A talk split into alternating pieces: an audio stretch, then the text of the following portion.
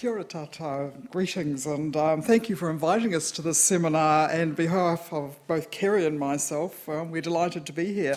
Now, we framed our presentation around the research process to some extent, but embedded within the story is a much broader story of an iconic Kiwi institution that from the start has been about the endeavours of women to reform society through political lobbying and winning the hearts and minds of the New Zealand population, and that took some doing at times, revolutionising education just as much as it has been about the plays of children and the nature of childhood. So, I'm going to tell you a little bit about the project and show you some of the imagery in the book that we found and introduce one very feisty lady from the post war years. Then, going back in time to the early years of kindergarten, Kerry's going to take two case study kindergarten women who, in many ways, characterise the network of connections of kindergarten activity. Very few of the people who've been active in kindergarten are just kindergarten. They're kindergarten and, and, and. And it's that story we think will sort of come across.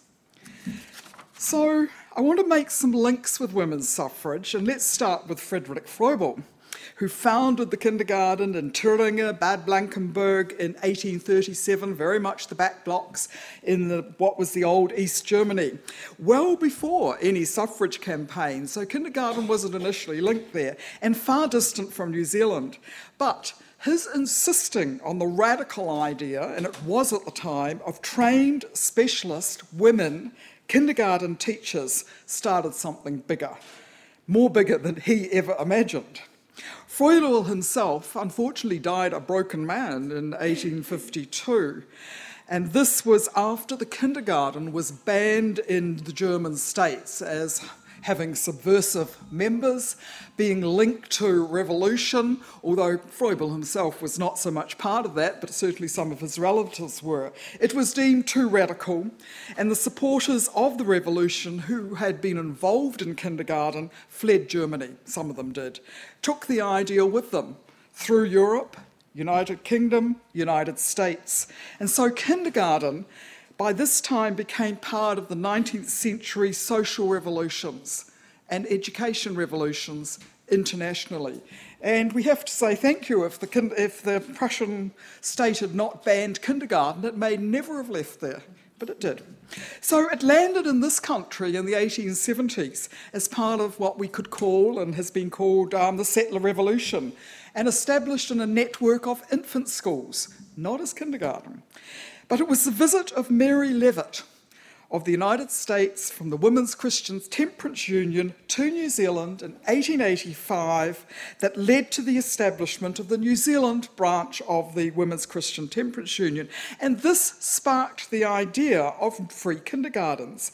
And the 1887 minutes of the Auckland branch of the Women's Christian Temperance Union refers as concerned about the streets of Auckland swarming with children aged two to five who need attention. The same women's interest in Women's Christian Temperance Union were interested in the support of kindergarten and education for girls and women's suffrage. So, this crisscross of relationships is something that Kerry has traced in various research studies, and you're going to get a sense of it later. Now, the photograph there is probably the worst quality photograph in the whole book, but it is the very earliest photo we can find of kindergarten in New Zealand. And um, it was found for this book, and I've been searching for years, and every now and then something pops up. And we can see that despite the myths and the views of many that Dunedin began the kindergarten movement, that is absolutely wrong. It began in Auckland, um, but it didn't survive there. It went to Dunedin. So, Kerry and I have undertaken a number of historical journeys across the sites and archives of the kindergarten world. Here we are at a very important place in Keilhau, way up the top of a hill, looking down at Bad Blankenburg, where it is reported Frederick Froebel says, Ha ha, I'm going to call it a kindergarten and they built those kindergarten blocks there. But the idea of a New Zealand kindergarten history project began in 2015 in conjunction with New Zealand Kindergarten. Can I acknowledge Claire Wells, Chief Executive Officer of this organisation? It was previously the New Zealand Free Kindergarten Union, the national umbrella organisation for kindergarten. That is in its centennial decade as an organisation. And thus began three projects still underway investigating kindergarten history. It's about rediscovering of the past because it gets forgotten. It's about rethinking where we position the past and preserving it. Now, these projects were also about repositioning what is kindergarten in New Zealand, early childhood education landscape, and New Zealand society today, and what will it be in the future. And to do that kind of analysis and moving forward, you've got to address your past, bring it with you, rethink it. So, this is what it has been, bringing this rich history from the regions, cities, and towns. Now, internationally, kindergarten has a trajectory that is very interesting. Many countries have had a kindergarten movement, but very few of them still have an independent kindergarten movement. Many of them got amalgamated into public education systems and lost the name of kindergarten, got invent, reinvented as other things. In New Zealand, we're one of the few countries in the world that has an independent national kindergarten movement still there. And I say that every time I go to Germany, and you sort of get, what? You do? We do. So, the first project was our website presenting history differently through documents, artefacts, objects. So, this is going with the times.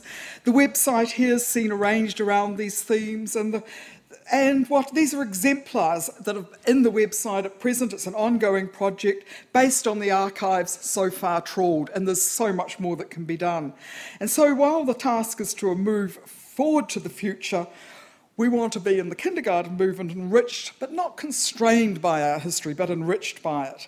And we've got a mission to preserve kindergarten history so much gets lost. Not everybody keeps their children's paintings and their clay and everything like that, but there is much that we can preserve. So, just to give you a few of the artefacts that are on this website, just some exemplars. Um, beautiful oil paintings, which is on the wall in Carmen Professor Carmen Dalli's office, or it was for many times for our Institute of Early Childhood, of Joyce Barnes, a, a significant Wellington kindergartner. Um, wonderful, we found beautiful photograph albums stuffed away in cupboards that have come out and we've been able to have them copied and put up there. Um, kindergarten cookbook. When I was doing the research for this, I got very annoyed when I put into the National Library search kindergarten books, etc., and up came at least 200 or more kindergarten cookbooks, and I was really cross because that's not what I was looking for until I decided just a minute, Helen, you're an historian. If cookbooks is what it is, cookbooks is what it has to be. So I called for them, and people up in the ATL, were, uh, Alexander Turnbull Library, very nicely bought them out for me en masse to look at and photograph some of the titles. And so just some wonderful imageries. A lovely picture up here where at a kindergarten, they are it's huge numbers of people with a, uh, with a trolley race, and they're raising, raising money with hundreds of people there for a cassette recorder. sort of times have passed. The second part of the project has been the book publication, and in recent years there's been a flurry of kindergarten publications, mainly by associations, but also some delightful histories about individual kindergartens. But the national story has been very scantily told, and so our book is taking this national story as significantly a political story. We decided that one needed to be written about selling the idea, galvanising a movement, engaging over the decades with the state for recognition, for funding, being in battle, being friends. And it's also about being able to position itself as an organisation for changing political times. And this organisation has survived because it has made those hard decisions. Not always perfectly at times, but it has survived. And it's from being totally on the outside of the education system as sort of a revolutionary kind of institution, it has become mainstream, which began as the inner city poor to a Kiwi icon in every town, city, and suburb of New Zealand. So, what I thought I would do for the last few minutes of my presentation, last part of my presentation, is to show you some of the images. And this first collection here show you the Froebel curriculum in place in New Zealand. And so far away as you could get, teachers here, the first kindergarteners, were implementing the Froebel curriculum with the building blocks, gardens, movement, song and dance, and the craft occupations. And these are just one example from each of those main domains. But although by the time the kindergarten arrived in New Zealand, the curriculum was broadening, and the New Zealand kindergartners certainly did that too. But they still kept those that original, you know, they still kept the original Froebel kindergarten. And you can go into kindergartens today, and this is part of a study I did in Dunedin um, for their 125th anniversary, I think it was. And, um, and we find that in Dunedin still, as in many other kindergartens, you will see these same activities and domains still happening. And so updated, but our current book, I think, is revealing of this too. Now, each chapter in the book has a collection of images because you can't really tell the political story about kindergarten unless you tell the pedagogical story. But we haven't detailed that in text, we've shown it through the images. And so each chapter, which sequences in time, gives you a bit of a sense of what are the plays of children. You can see here the very first jungle gym in New Zealand, um, in a kindergarten in Dunedin. But you can also see this wonderful image at, at uh, Tauranga Kindergarten of the children with water play with the paua shells. That is quintessential Aotearoa, New Zealand water play kindergarten. Um, and I love this one down here. The children are just having fun, just piling on top of each other for, for whatever purpose. It's good fun. And you can notice up there the Froebel blocks have been replaced, and this is early in 1916 by much bigger blocks. Kindergarten teachers are a key part of the story. And the whole kindergarten movement um, you can see this diversification of who could be a kindergarten teacher. From you in early years in New Zealand, you really needed to be in a private school, of the right private school, with parents who could afford you to go there and help sustain you because there wasn't much salary in it. To the first girls that came in from state schools across the railway lines, to the first Māori teachers, to the first men kindergarten teachers, and establishing the infrastructure of a kindergarten profession which it is today. And this has involved advocacy and, as we will see later on, also protest. It never happened easily. Kindergartens trained their own teachers up until the 1970s because nobody else would. Um, and, but the work of kindergartens has been absolutely, teachers has been crucial in, you know, in, in terms of um, inner cities, working in the inner city um, with children with poor health, slum housing. It was a very different trajectory to school teaching. Kindergartens have worked with families from the beginning in many different ways. They've always been a hub of community activity. We see here a Dunedin picture of Matariki, fish and chip night Matariki, just a few years ago, through to 1908.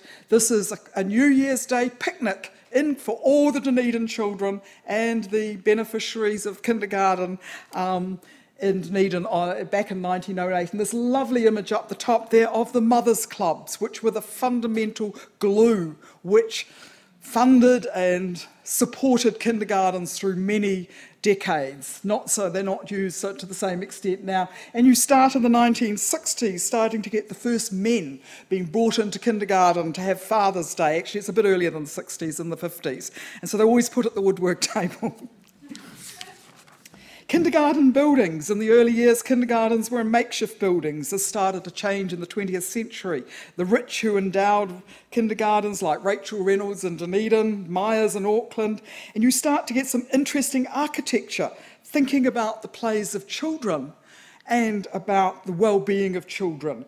The very first open-air school building is always said to be um, School in Christchurch, Wrong. It was the same architect, but it was actually 1923 a kindergarten in Christchurch, and that gets written out of the history books. It was a kindergarten first, and you see this open air building, through to some quite modernist ones. Until recently, fundraising was at the core of kindergarten operations, hugely creative. They raised money, these ladies did it. And we can just see a few scenarios there of, um, of kindergarten fundraising, but also the opening of a kindergarten was a major community event, and we can see one up there.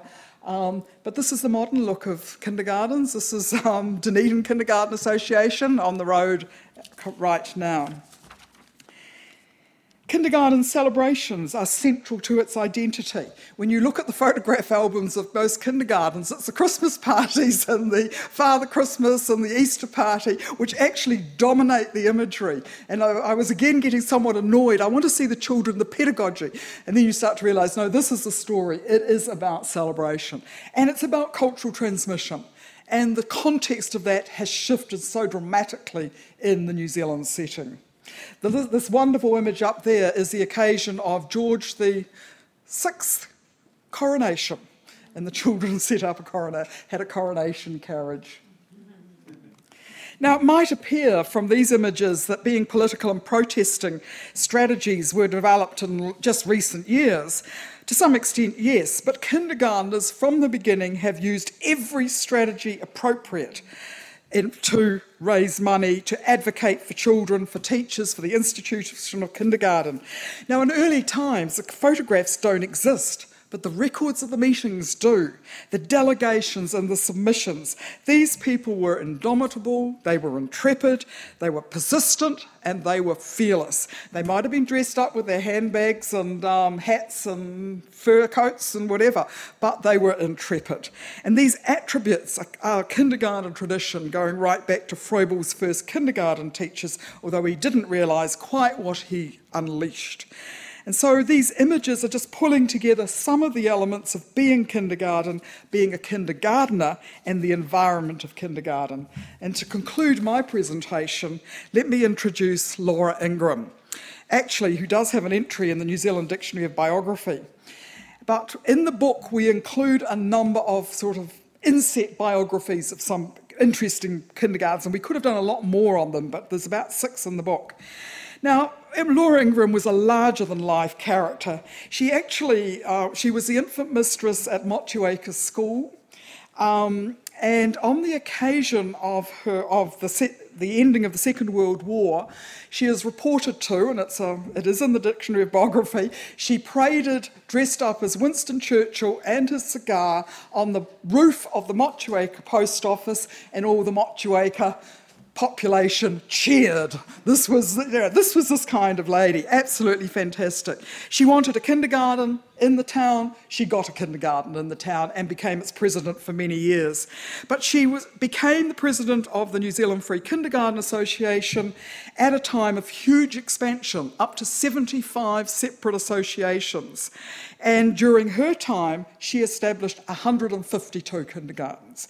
Now, we don't see much of her presence in photographs, but where you go, you go into National Archives, or you can go into the archives here or into the kindergarten, our own archives at NZK, and you will see folders of telegrams and more telegrams, submissions, stern letters, reports to government demanding this. And if she didn't get a reply, she went one step higher. So she'd start at the lowest level and she would go right up to the Prime Minister. And that was fortunate because she was the sister in law of. Um, of um, Holyoake, um, our, our, Prime Minister. But she, one occasion, 1975, she absolutely she went to the top. She upbraided the kindergarten associate the um, the government because they were funding an early child, the kindergarten union was spot funding an early childhood convention, and she had asked for $10,000 and she didn't get it, she got two. That was not going to work. And so she wrote to, and I'll quote you, she says, she says, you are giving $10,000 to a small group of men whose hobby is climbing mountains, and not even in our own country. This is Edmund Hillary. In the light of this, one is entitled to think seriously whether your government's stated priority of preschool education is of prime importance. I will be most interested to hear the importance you place on such a convention. We have 800 participants, including France, Canada, Australia, and the islands. She got her money. but but Laura Ingram might have distanced herself and the kindergarten movement from women's liberation politics, but she knew how to press political buttons, and so we pay tribute to her. So Kerry is now going to take over with two more stories. Kia thank you. I'm Kerry Bethell. Um, Helen talked about kindergarten as being a predominantly female profession, um, and it certainly is although I would like to acknowledge the role of men historically in kindergarten as well. Um, but women's views and aspirations have been hidden by a long history of neglect and are largely unknown or trivialised. Furthermore, when acknowledged, women's contributions have been typically analysed in terms of charitable and philanthropic work. Women's own ideas and theories about kindergarten have attracted little historical interest from early researchers of educational processes. So, about two decades ago, I decided I'm going to take this on. Um, I like doing biographical research and I like doing it on individual women from their perspective, so the women are the subjects. So, as well as that, um, I started, I live in Palmerston North. I started off with Mary Richmond, and so I've been studying Mary Richmond on and off for two decades now. Um, and I have been very fortunate because at one point in her life, towards the end, no, it was in the middle of her life, her father declared that it would be Mary's job to actually gather together all the family records to prepare them for submission to the uh, Turnbull the National Library. So there is an awful lot of Richmond Atkinson material in this library. And towards the end of her younger sister's life, Emily was tasked with submitting Mary's papers in here. So we are rich in the material that we've got, which is very, very unusual.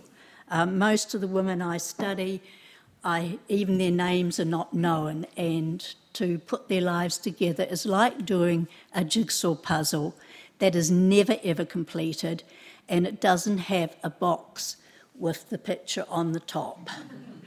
Okay, so it's very difficult. So I really want to acknowledge, because I have come from Palmerston North down here many times, up here, up the stairs, and spent many hours here and found an awful lot of material.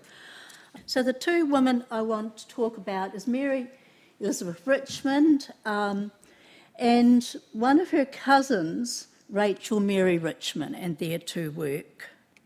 Okay, but I also want to acknowledge um, secondary sources because when I'm starting to find out information about women, I have a research reference collection, and these books here are key books. The two Richmond Atkinson um, records, which were done by one of the librarians of the National Library or the Turnbull Library.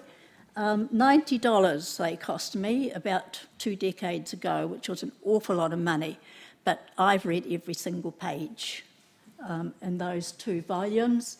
Um, Frances Porter's Born to New Zealand, I've read about four times and done something unusual, and that is to actually write in them. So all these books have been very useful as research books, and I just wanted to acknowledge it. Um, so what do I do when I'm I sort of come across a name that looks interesting? Um, the phase one is to name and identify teachers. So sometimes the names aren't even known. I've got to find names them. So I get the names. Once I've got them, I start to identify who they are and where they belong. And I do that by simply going through all the books I can find, all the papers passed, and then just listing, making um, timelines, and just sort of gathering up bits and pieces until stories start to emerge. And you can start making links and see where they belong to, who they talk to, and finally accumulate enough that I can start writing a story. But that work never finishes. And one of the reasons why I chose the two women today was that I keep thinking I've finished writing them. I've done my brief biographies, they can, or I've written articles about them, and then I find something brand new, absolutely new, um, and need to start again. So it's an ongoing process and it's very partial. Um, and it's my interpretation. So, um, up in Taranaki, there is a house that's now called Richmond Cottage. It was called Beach Cottage. It was one of the first cottages to be built, um, and it was built by the Atkinsons and Richmonds um, together. And the family that came over, members came over at different times to New Zealand. So Mary Richmond's mother and her father came over with a couple of other family members. And three weeks later, were down in New Plymouth. Um, and one week after that, their baby was born, and that was Mary Richmond. And so she was born in that cottage. Um, their firstborn child, this is the baby, and her father, um, Christopher William, who became, was a lawyer and became a judge, the, a Supreme Court judge in New Zealand. The families within the Richmond Atkinsons often move from place to place for different reasons, so they didn't stay there long. Um, and then later in 1878, Rachel Mary Richmond was born to a brother of Christopher William. Um, it was his second marriage, and the child was the second daughter of the second marriage. So, although these two are cousins, there's quite an age gap in them.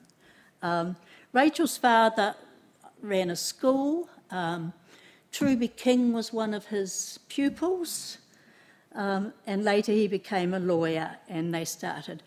Um, her mother, Emma, was the first woman to go on the Taranaki Education Board, and I think the first one also to go on the hospital board, and did a lot of other work. So both these women are immersed from the start in um, understandings about social reform and about education. Um, Mary Richmond was put in the position as the young, the eldest child of being the daughter of the house, which meant that she had the responsibility um, when her mother, who was not the best of housekeepers and was very occupied, as you'll see in a minute, um, really needed support. So it confined Mary to the home. She also missed out as the first and the eldest on education beyond the home. She was tutored. Okay, but nonetheless, she learnt a lot from her father and she was very close to her father.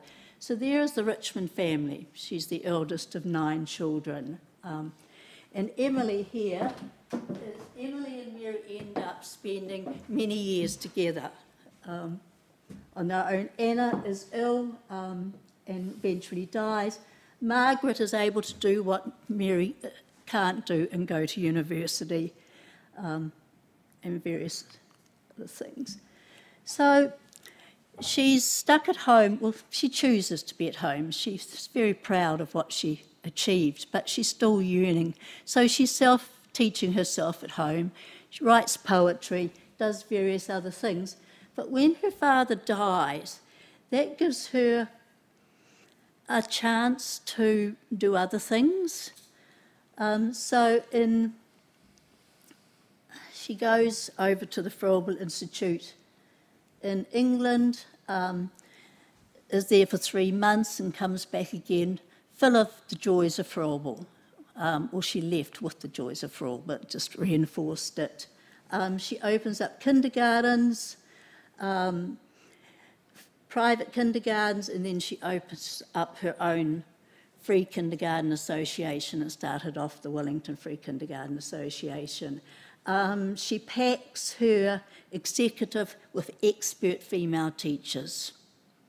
Um, there is a male advisory group, which they needed.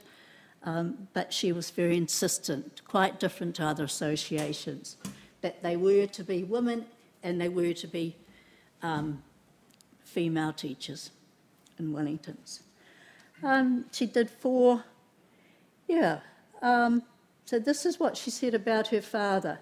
He was a leader I could follow with my whole heart, and since his death, I've become a leader myself. Um, as you can see, begins my kindergarten, eight pupils. Um, she does a lot of travelling. About every decade, she goes travelling to the UK. Um, thank you. Um, and it seems to, when she's on her travels, she's a different Mary Richmond than what she sees and what she does in New Zealand. And you, she's talking to a different audience and she's a different being and she's in a different climate. So she's far more political when she's away. Um, she went to, in 1907, to Boston to a large conference with 2,000 people and you can see in that one just how much respect she had, um, in that they allowed her to present two invited addresses. She attends an invitation only luncheon, one of five. Um, and there's a group of it. Um, there are some of the other organisations she was also involved in. Mary Richmond was her cousin. Mary Richmond um, went to secondary school.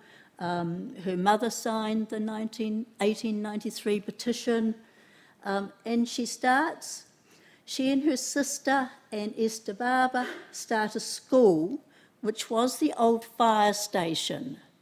Um, and then later the top floor was put on, and the building has been moved across the road. So she started there in the kindergarten. Um, this is the only photo that I have got. She goes off to the um, Froebel Educational Institute, completes the two year course. Um, she writes a very interesting article about the story of New Zealand, teaches, turns down jobs, including one at the College of Education as the kindergarten uh, mistress, and comes home and starts working with Miss Barber again um, until she marries. Now, in Hawke's Bay, which is where they moved to, um, where I lived for 20 years, very small place, um, population only about 600, and she sets up a school. The school is connected to one of the private schools in Havelock North. Um, she takes pupils. She's there for a number of years. Um, that is the house as it currently is at the moment. It's really lovely, but there are extensions to accommodate all the children and all the boarders. Um, she moves from there into an interest in Steiner work um, and is eventually involved in the Steiner community, um, doing a lot of work there. Um, then um, she gets into kindergarten, the free kindergarten in Hastings, and becomes part of their um, committee um, and does it for a couple of decades. And she's 73 and she's still going in and holding weekly tutorial lessons for their teachers. Um, um, she also keeps in touch with Mary Richmond. These are some letters, these late letters, the only letters I've found between her and Mary Richmond. But she talks to Mary about what she's doing. Um, she, and in 44, she goes back and says, I'm a new chum again. Uh, um, she goes to England as well. Oh, Mary Richmond in 1914 goes again to England. She goes every decade, um, but this time she stays away right through to the 1927. And Frances Porter writes um, that she joined the Kensington Society for Female Suffrage and went on lecture tours for the British League of Unitarians and other liberal Christian women. Um, I have found further information that she was, and it said she was the president, the, I haven't had it confirmed, of the British Dominion Women's Citizens Union.